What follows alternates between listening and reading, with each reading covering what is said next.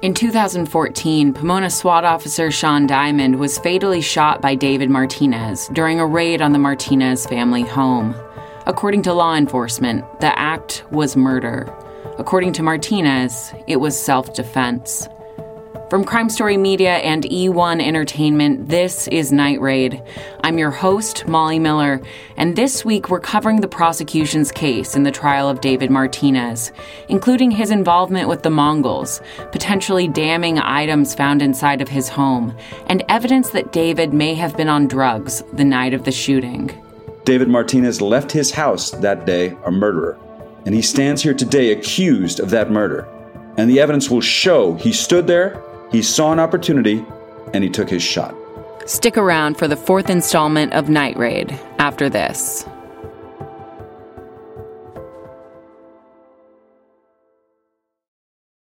Raise your right hand, please.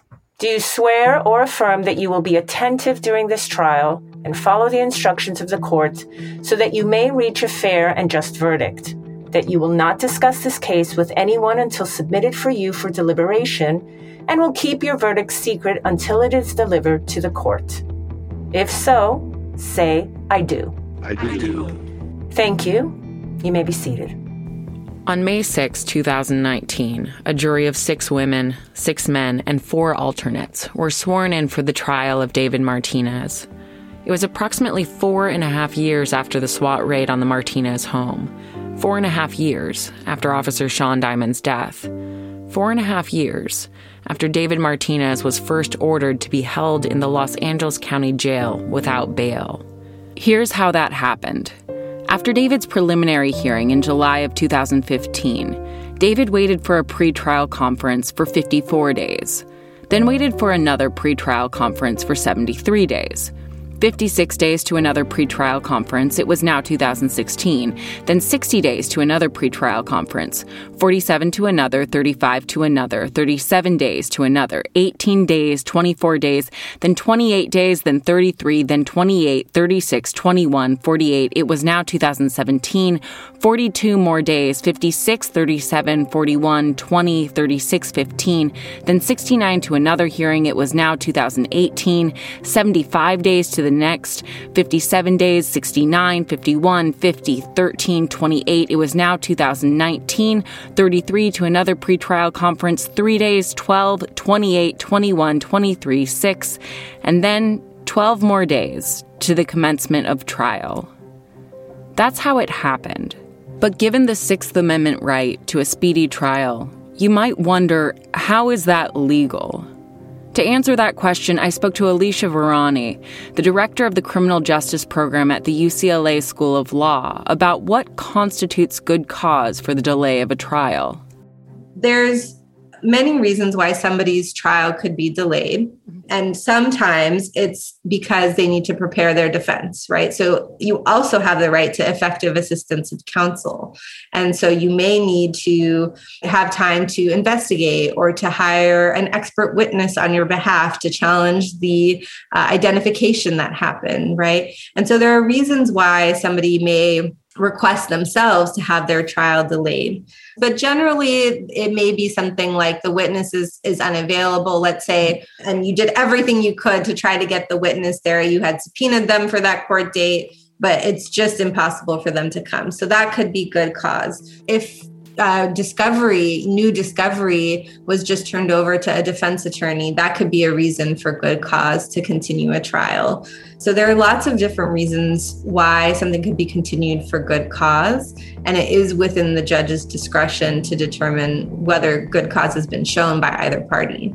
Finding witnesses and experts, analyzing new incoming discovery, all of that could be a legal justification for delay.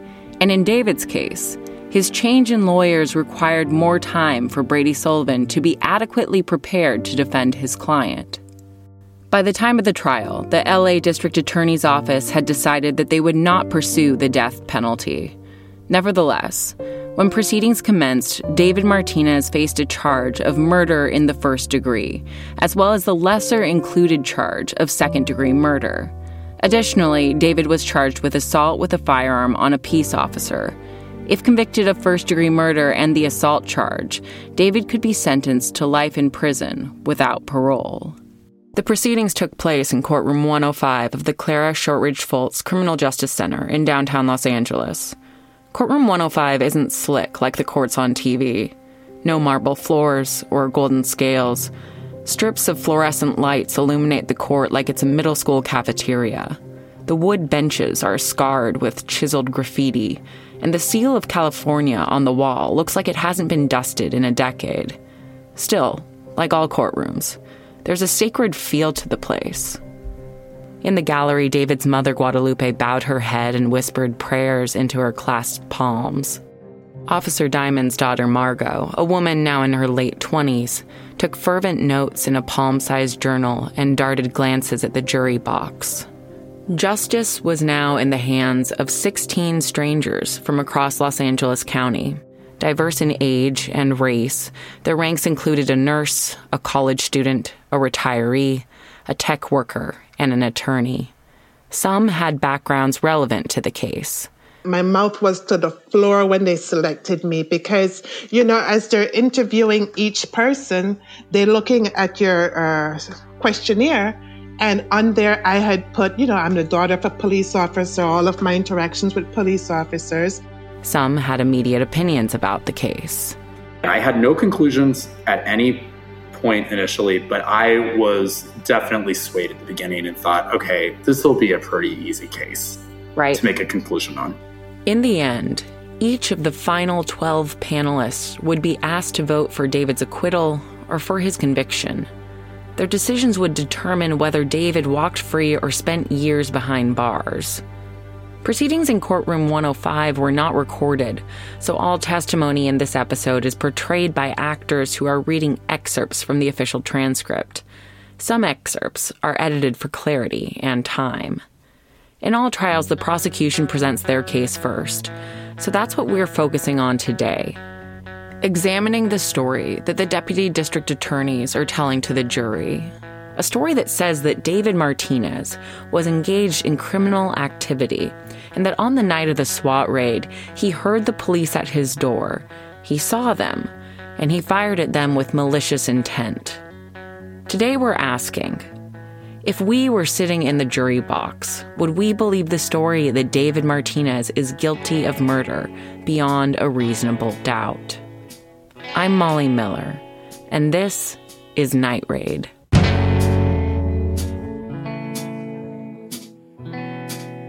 The trial of David Martinez was presided over by Judge Charlaine Olmedo, a bespectacled woman with soft brown locks and a sharp wit.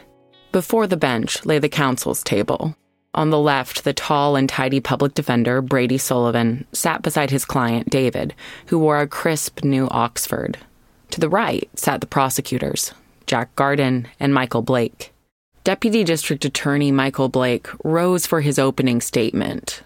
As he spoke to the jury, he held himself with the posture of a politician, his mannerisms deliberate, his phrases pointed. Early in the morning on October 28, 2014, a Pomona SWAT officer named Shaun Diamond stood for a moment on a concrete porch, his back to the front door of a home in a quiet residential neighborhood in San Gabriel.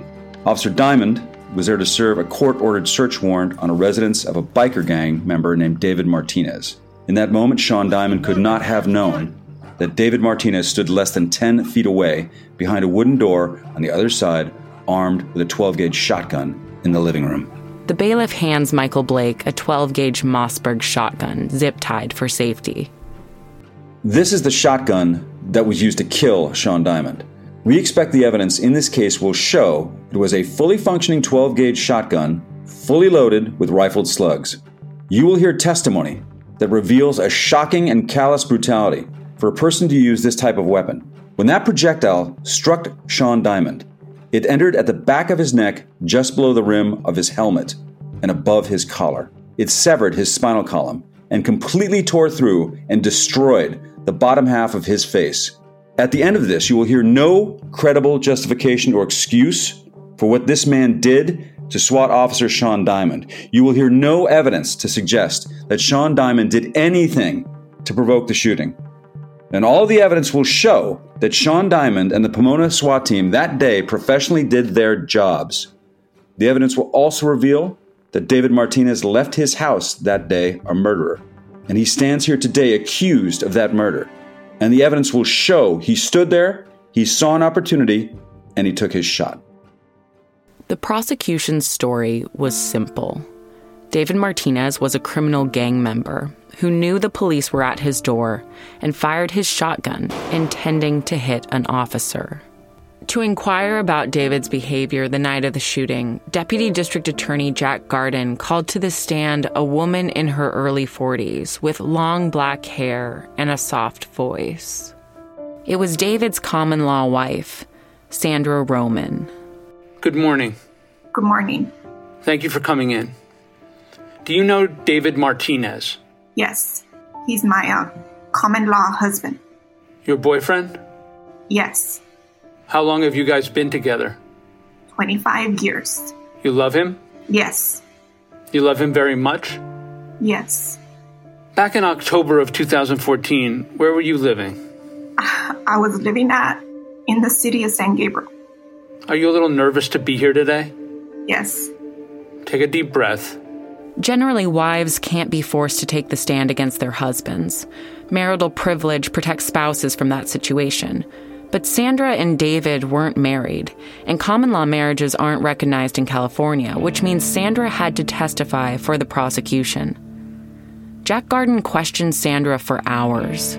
He asked about David's association with the Mongols, the events he attended, the people he knew, his assortment of Mongols shirts and pictures. Finally, Garden zeroed in on the evening of the shooting. Sandra said that she went to bed that night at approximately 10 p.m., but she woke up at 3:30 a.m. David wasn't in bed, so she went to look for him and found him working on paperwork in the office. Did you have a conversation with him at that point? not a full on conversation, just letting him know to go to bed. Was it unusual to you that he was up at 3:30 in the morning? No, Was there anything about him at that point in time that you thought was unusual about his behavior or anything like that? just that he was up late. Was he acting erratic at all?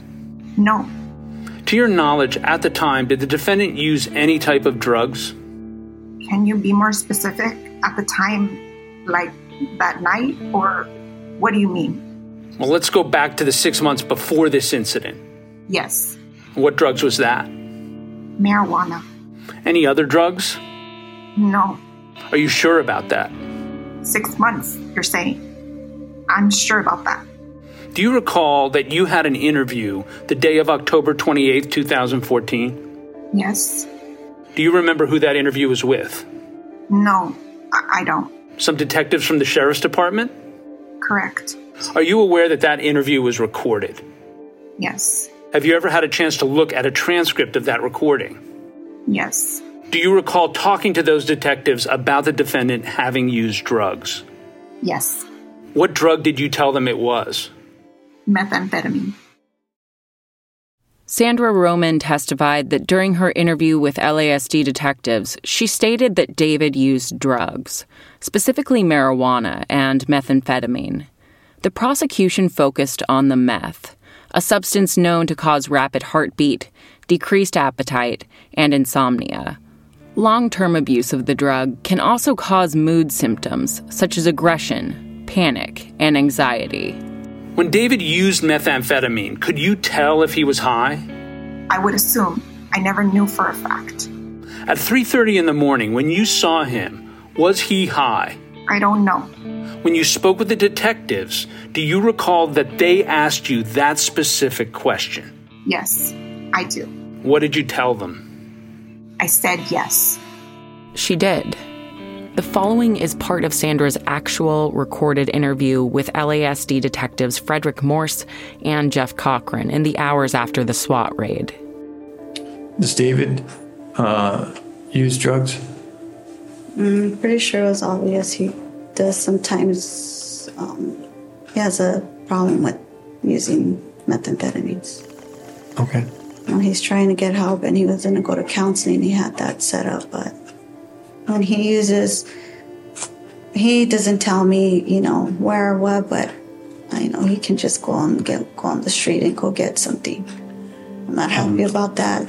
Do you notice a difference in his behavior? Yes. You know when he's high? Was he high last night? Yes. When, where do you think he got high? He had left. I don't know where. Doesn't tell me. Doesn't like to tell me. When he gets high, he lies about it. Um.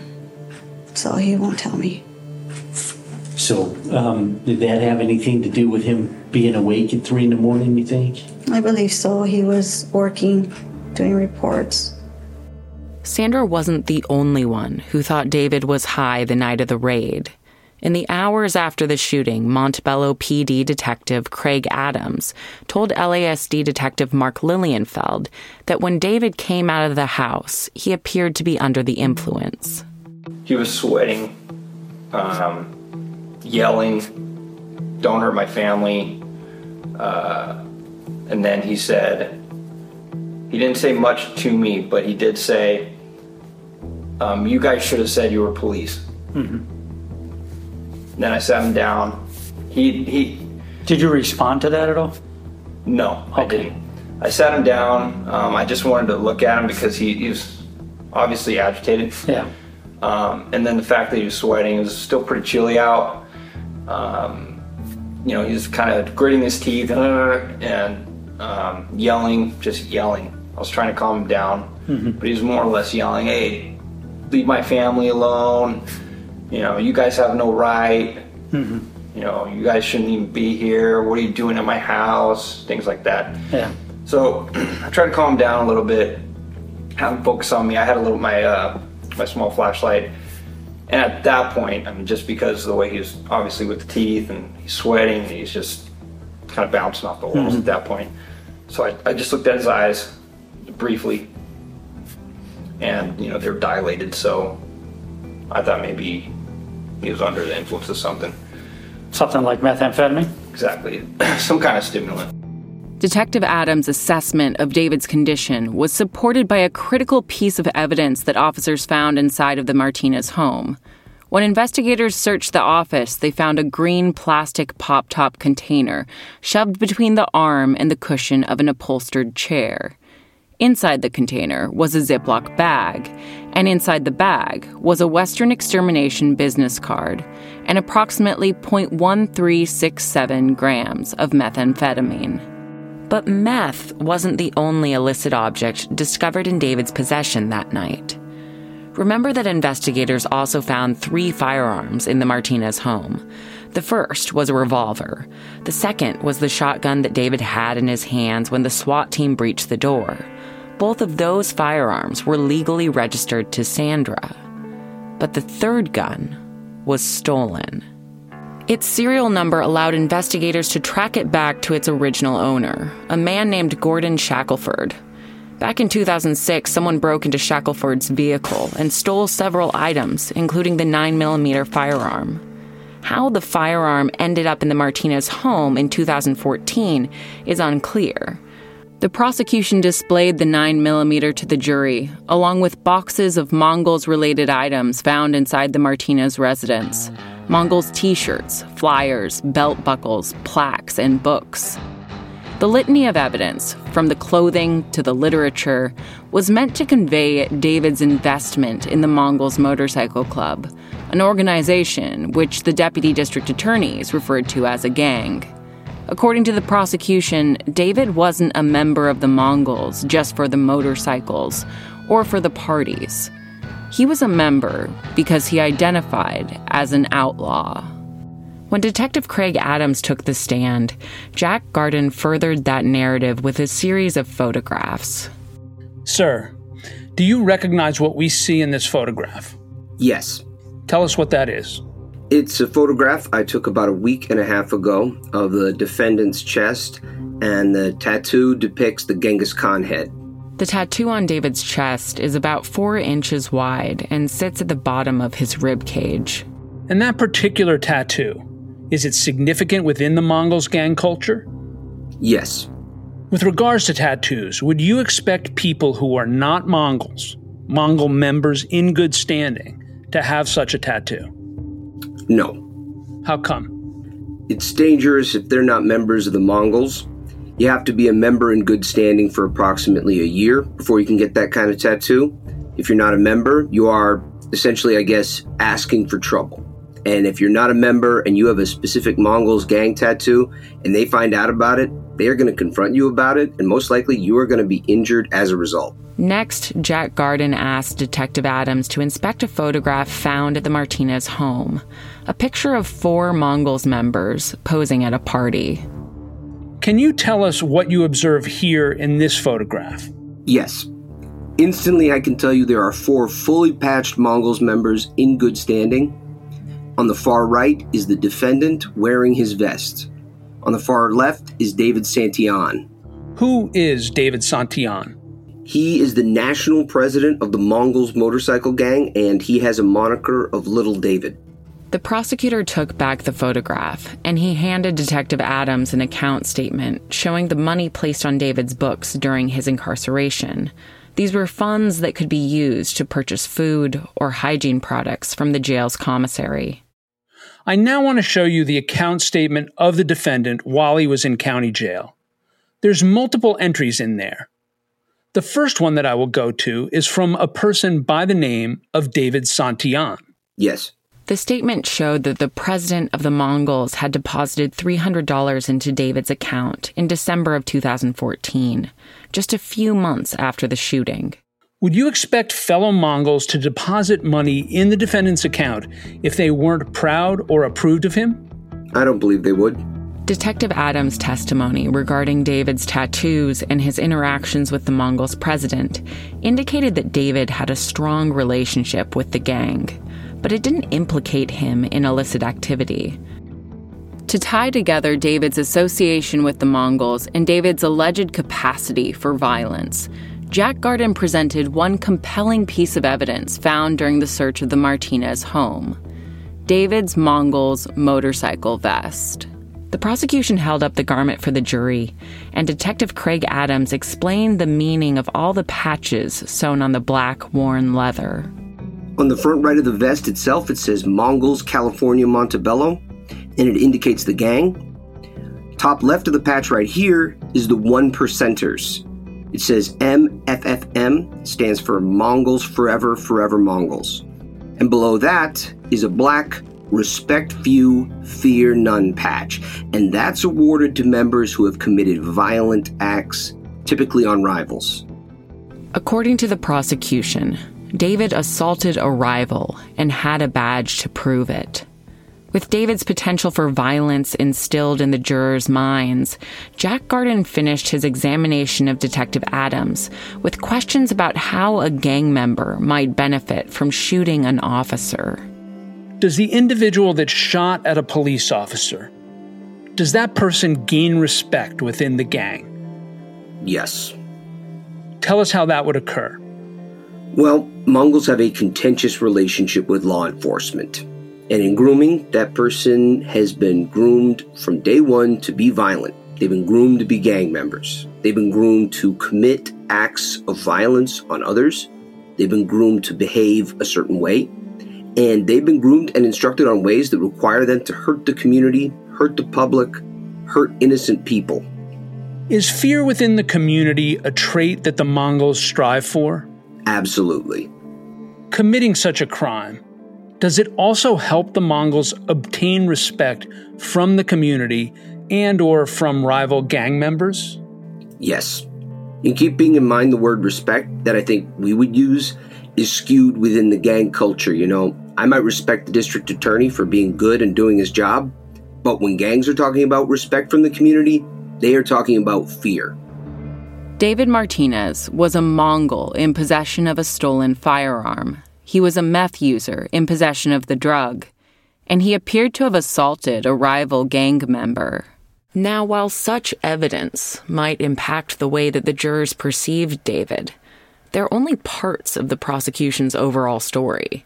A story aimed at convincing the jurors that David was either guilty of murder in the first degree or murder in the second degree and that he did not act in lawful self defense.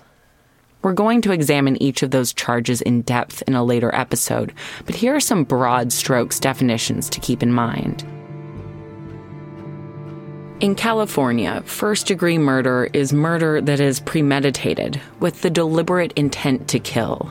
Second degree murder is generally all killing with malicious intent, but without premeditation or deliberation. For example, when someone fires a gun into a crowded room and accidentally kills someone, or when an individual with multiple DUIs drives drunk and causes a fatal accident. Lawful self defense occurs when an individual reasonably believes that they or someone else are in danger of imminent physical harm, and they use a reasonable amount of force to stop that danger. Over the course of the trial, the jury would come to understand that their belief in David's guilt or innocence would depend on what they believed he knew and what they believe he intended when he fired the weapon. If David knew it was the SWAT team at his door and intended to shoot at them, then he was probably guilty of some degree of murder. If he was unaware that the intruders were officers and intended only to shoot at people violently breaking into his home, then he was likely not guilty of all charges. Ultimately, the jury would have to wrestle with two simple questions. Did they believe that David heard the police announce themselves? And did they believe that David saw the police at the door? So, how did the prosecution go about trying to persuade the jurors that David was aware of the police presence? They focused on the witnesses of the SWAT raid. All the witnesses at the scene of the shooting can be divided into two groups individuals who were outside the Martinez home, the Pomona SWAT team, the paramedics, and other officers taking part in the operation, and then those who were inside the Martinez home. That's David, Sandra, their two kids, David's sister, and David's parents. Let's start outside. SWAT team lead Scott Hess was near the front door on the night Shaun Diamond was shot. This is what he told LASD detectives about how the officers announced their presence. I directed uh, both sides to uh, start making announcements in, uh, under PC 1531, but not to notice to demand entry. I repeatedly, loudly, clearly yelled, shouted, you know, Pomona Police Department, search warrant, open the door. Pomona Police Department, search warrant, open the door. Um, in addition to um, Reserve Officer Dave Stevenson, uh, was also tasked with that prior to and um, during this uh, search warrant service. He also announced our presence and demanded entry. Um, Sorry, I didn't interrupt you. Um, in relation to the house, where were you and Dave in the house? Right outside the front door. We're, we're standing almost on the porch. Okay, you weren't on the porch though. I would be standing next to the, the way this porch is set up, uh, probably one foot on these stairs of that porch. How many times did you say that you, you made that announcement? What PD search warrant open the door? Three to four times. Okay. According to Officer Hess, they announced themselves loud and clear, three to four times. But Officer Hess was one of the officers who was yelling, so obviously he heard the announcements. What about people farther away? Detective Craig Adams, the Montebello officer who was the affiant on the warrant, was one block north of the house when the raid began. During his interview with LASD detective Mark Lillienfeld, Craig described the noises he heard in the dark. And when you got very close to the location, I take it you parked your car and got out? Yeah, we parked in a on a street north of the Target house. Right. It was East or West Street, don't know the name. Right. Uh, and we began walking up the sidewalk. Okay. What did you see or hear then? Um, as we neared San Marino, we were passing the uh, armored vehicles. And at that exact moment when we were side by side the armored vehicles, I heard both to my left where the officers were deploying, um, a few houses down, police, search warrant, a lot of yelling, um, multiple times. And then simultaneously, I could hear that as well over the radio through the Bearcats. The same thing, the, uh, exactly. the knock and Police, search notice. warrant, we're not going to Oh, notice. okay. Craig Adams heard the announcements from a few houses away. Other officers also heard the yelling from a distance. For instance, here's Edward McGeehee. The San Gabriel officer who eventually had David Martinez in the back of his police cruiser. He was in his vehicle a half block east of the Martinez home at the time of the raid. Here's how he described what he heard to Sheriff's Detective Frederick Morse. I heard multiple people yelling very loud police, search warrant, police, police, open the door. I heard a couple of loud bangs, which at the time I perceived might have been flashbangs. Uh, grenades, couldn't really tell. When you I say a couple, are you saying two, two? in very close succession. Okay. Um, Did you hear any yelling after that? Uh, the Yes, bang? I heard people continuing to yell, open the door, police, search warrant, and it, it sounded as if five, six, seven different people were all yelling. And I was still a half a block away. They were they were yelling pretty loud. Officer Hess, Detective Adams, and Officer McGeehee weren't alone in their observations. At trial, Jack Garden called an additional 14 officers to the stand who were present the night of the raid. Can you step down from the stand and demonstrate for us one of the announcements you made in the same voice and volume that you did that morning? Police department, search warrant! Open the door! To your knowledge, did anyone else make announcements that morning? There were several officers. It was loud. I heard police, search warrant, open the door. Pomona Police Department, search warrant, demand entry. Pomona SWAT, search warrant, open the door. It was a parade of officers, over a week of testimony in court. And while some details of their stories were different, every one of them was adamant that announcements were made by numerous people prior to the shot. The Martinez house was relatively small two bedrooms, one bath, about 1,128 square feet. The whole structure could fit inside of the courtroom where David's trial took place. Jack Garden and Michael Blake argued that if officers could hear the SWAT announcements from blocks away, then it was reasonable to believe that David heard the announcements in the residence. But all of the officers who testified were outside the Martinez home, out in the open air. What about inside the home? Did anyone inside hear or see the officers prior to the shot?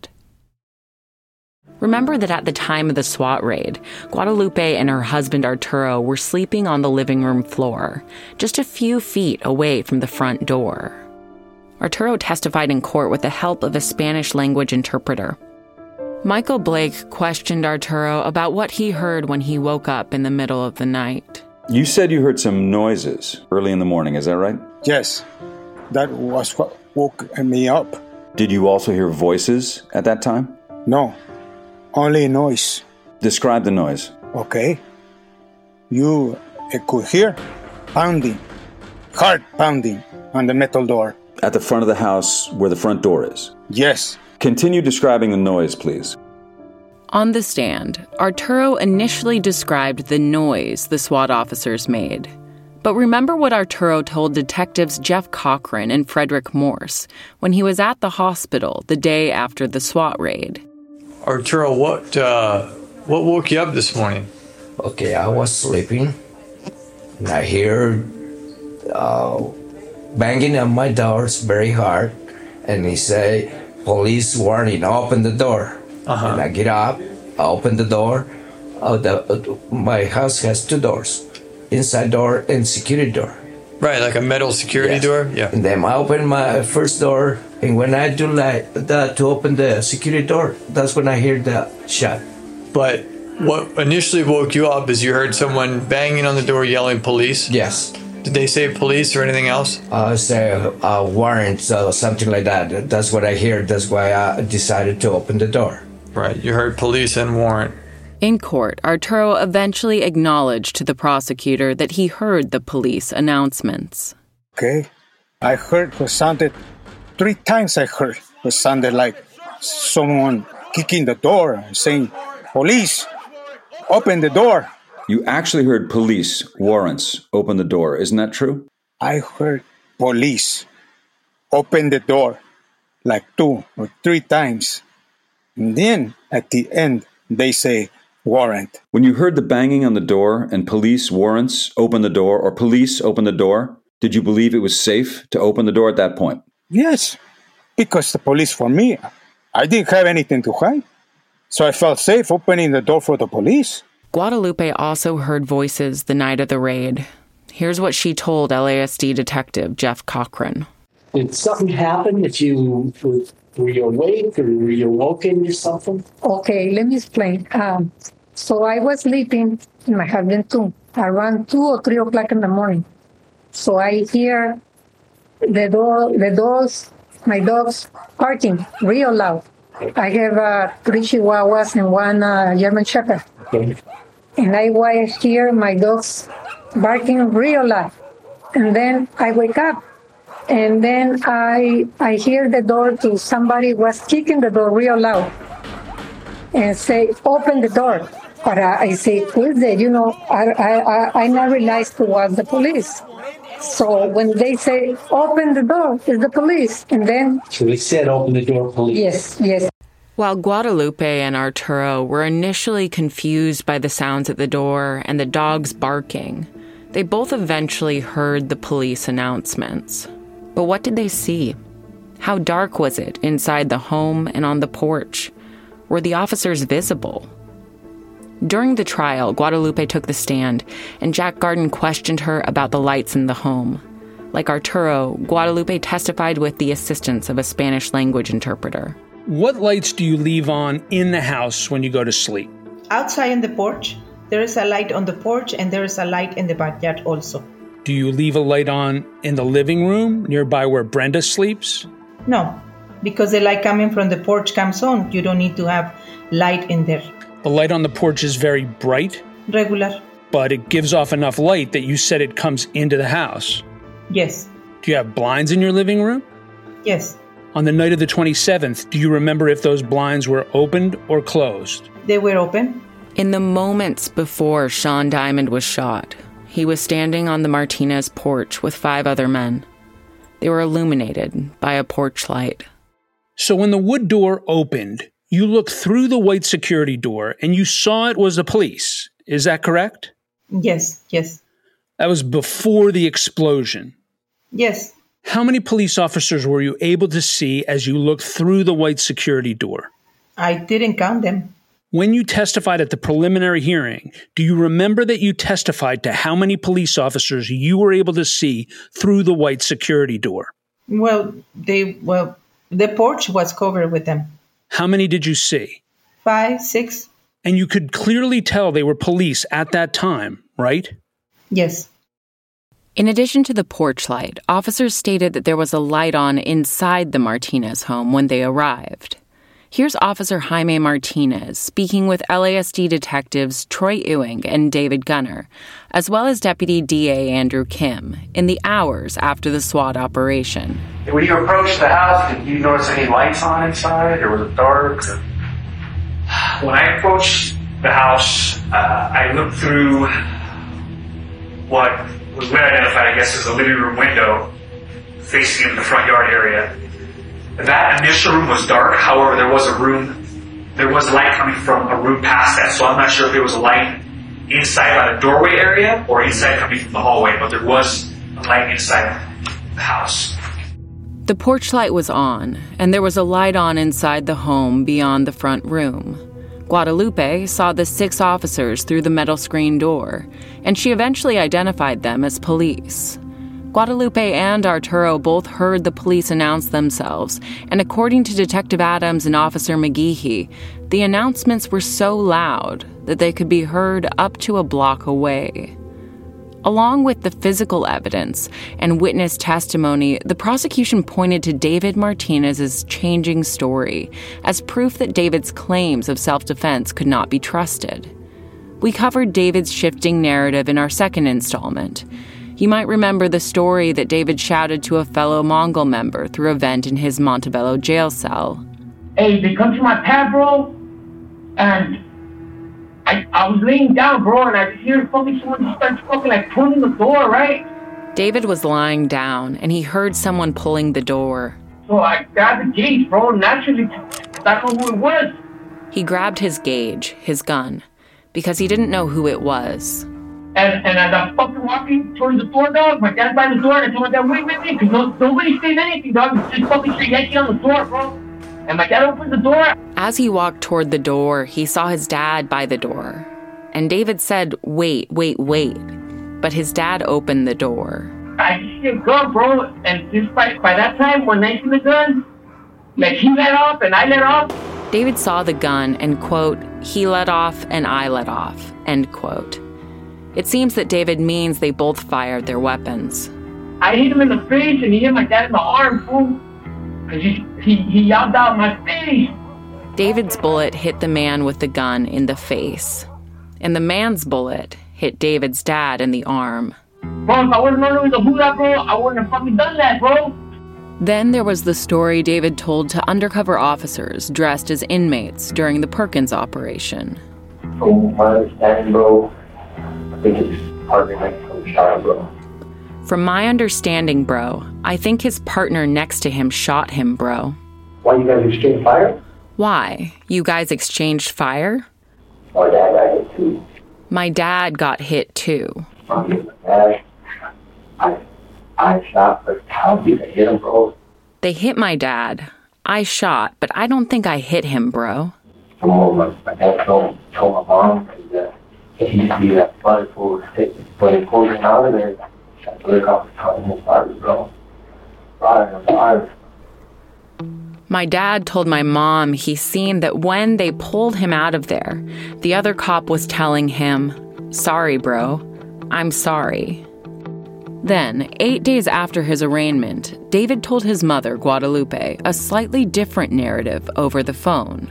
You are innocent, and everything is going to be fine. Don't worry. My rifle never, never, never fired, okay? I know, son. I know. I saw everything, son. I saw everything, okay?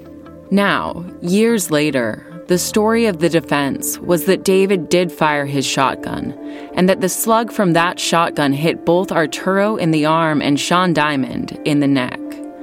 But according to Brady Sullivan, David wasn't guilty of murder because he was unaware the police were at his door. He believed unknown intruders were breaking into his home and shot to protect himself and his family from imminent danger. From the prosecution's perspective, David's changing stories were not a product of him processing a traumatic event or assimilating new information. They were a series of desperate manipulations, lies he told to try to get himself off the hook for the murder of a police officer. In closing arguments, Jack Garden laid out the backbone of the prosecution's case for the jury. Good morning. That cop that the defendant shot was Pomona SWAT officer Shaun Diamond. The defendant shot Officer Diamond while Officer Diamond's back was to the defendant, while Officer Diamond's gun was in his holster, while Officer Diamond was walking away from the defendant, and they are going to want to call that self defense. Officer Diamond posed no threat to the defendant, zero threat. The defendant took his shotgun that I'm holding in my hands. He shouldered that shotgun. He aimed this gun at Pomona police officer Shaun Diamond and he pulled the trigger. He pulled the trigger knowing it was loaded with slug rounds, a one ounce hunk of lead that traveled into the back of the neck of Officer Diamond, a one ounce hunk of lead that went through his third vertebra that severed his spinal cord. David Martinez is a one percenter, and he is proud of it. What's an outlaw? Someone who doesn't want to live by the laws. And that's exactly what the Mongols are. Why do they have the vests? Why do they have the tattoos? It's to send a message of intimidation.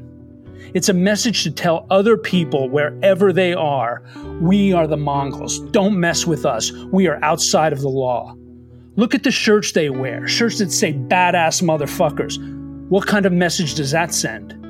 This is not a case of self defense.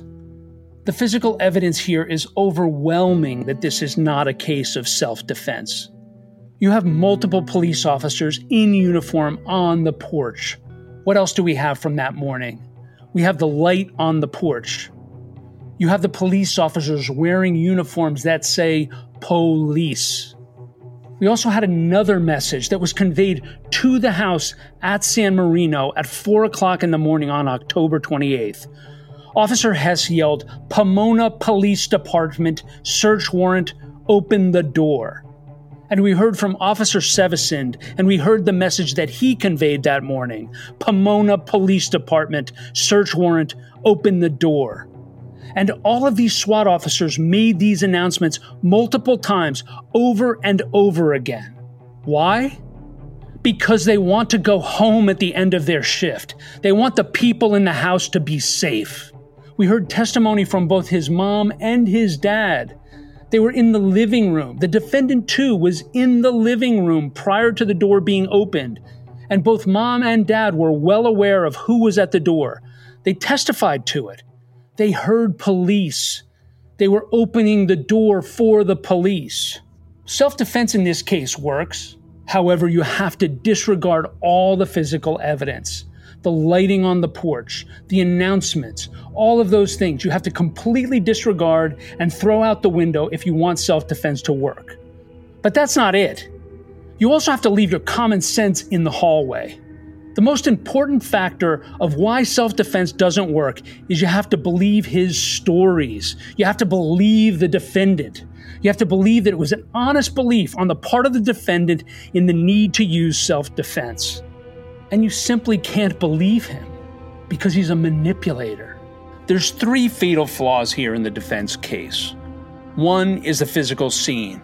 The other is a fundamental rule of self defense, which you don't get to shoot a man in the back. And three, Mr. Sullivan wants you to believe that you can disregard all of the defendant's lies. How do you do that with any common sense? How can you do that? Are we going to give the defendant a pass? Is this his free murder? In this case, the doorway is the path to the truth because right on the outside of that doorway is a six foot two man wearing a green uniform with the words police on the back. The truth is a mere five feet away from the defendant. Ladies and gentlemen, I submit to you the evidence here is overwhelming against the defendant.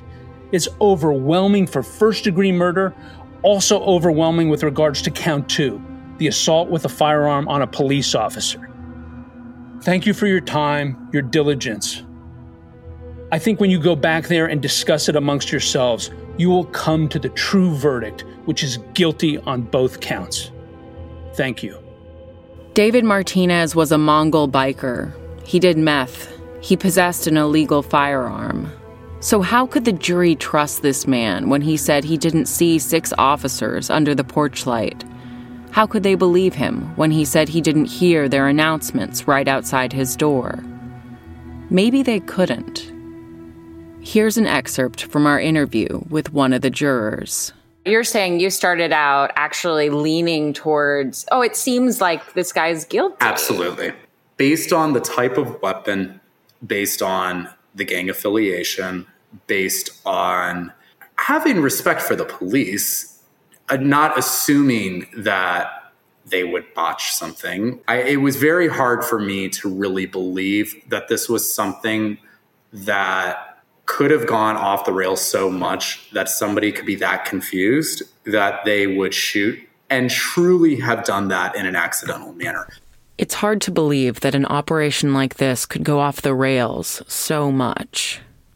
But according to defense attorney Brady Sullivan, that's exactly what happened. In his presentation of the case to the jury, he argued that Pomona's ill conceived SWAT operation made for a chaotic scene that obscured the officer's announcements to several residents of the home. So, what did the other members of the Martinez family witness? Did Sandra know the police were at the door? What did 10 year old David Jr. hear in the dark? Did you wake up at some point in the morning? Mm, wait, when you guys came? That's next time on Night Raid. I'll tell the Undertaker that you're a